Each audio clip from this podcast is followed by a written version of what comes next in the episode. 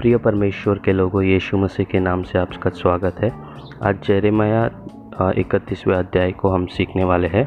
इस इकतीसवा अध्याय, तीसवें अध्याय के समान परमेश्वर के वायदों और वाचो, वाचा से भरा हुआ है।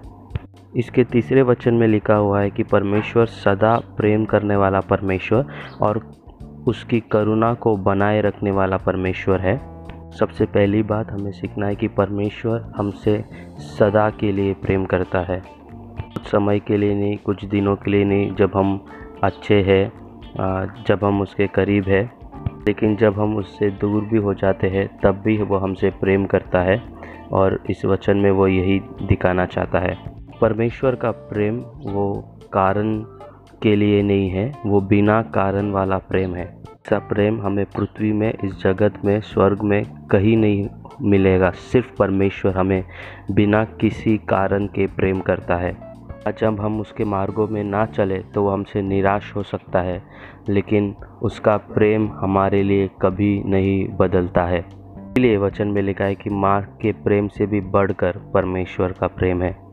हम कितने भी कारणों को ढूंढ ले परमेश्वर के प्रेम के प्रति, लेकिन उन सभी कारणों के बावजूद भी परमेश्वर फिर हमसे प्रेम करता रहेगा और करता रहता है, करता रहा है और करता रहेगा।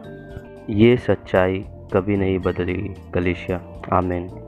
और इसी अध्याय के तैतीस वचन में परमेश्वर इसराइलियों से एक नया वाचा बांधने का प्रतिज्ञा करता है। और ये नया वाचा क्या है?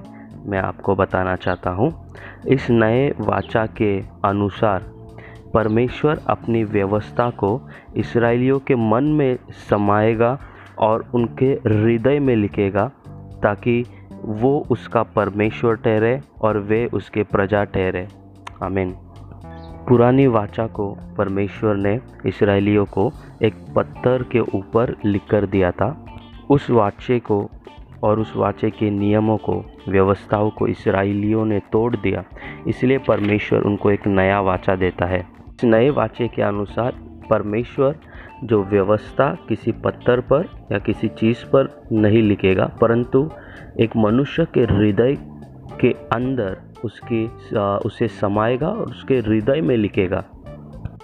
इसका अर्थ है कि हर एक व्यक्ति जो यीशु मसीह पर विश्वास करता है, जिसका पुनर्जन्म हुआ है, उसके अंदर परमेश्वर के वचन, उसके व्यवस्था और उसके नियम लिखे गए हैं। पर हम चिंता करते हैं कि परमेश्वर के नियम और व्यवस्था को हम पालन नहीं कर पा रहे हैं, लेकिन ये हमारे प्रयासों से अब नहीं हो सकता। क्योंकि ये अब हमारे प्रयास नहीं, ये परमेश्वर का अनुग्रह है, जिसने नियम को हमारे अंदर लिखा है, हमारे हृदय में दिया है। तो परमेश्वर का नियम, उसका व्यवस्था ऑलरेडी पहले से हमारे अंदर है। अब हमें उस नियम को, उस व्यवस्था को बाहर लेकर आना है।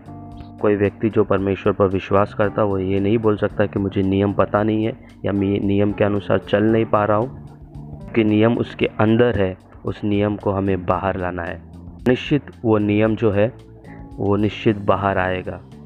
परमेश्वर चाहता है कि हर एक व्यक्ति उसके नियमों के अनुसार और उसके व्यवस्था के व्यवस्था के अनुसार चले और उसके करीब आए और उसके आशीषों को पाए और आज़ादी को पाए और उन्नति को पाए और ऊंचाई से अपने जीवन को जिए। परमेश्वर इस वचन के द्वारा आप लोगों को आशीषित करेगा। इस वचन को फिर से सुनिए और दूसरों से बांटिए। आपको निश्चित परमेश्वर आशीषित देगा। आमीन आमीन आमीन।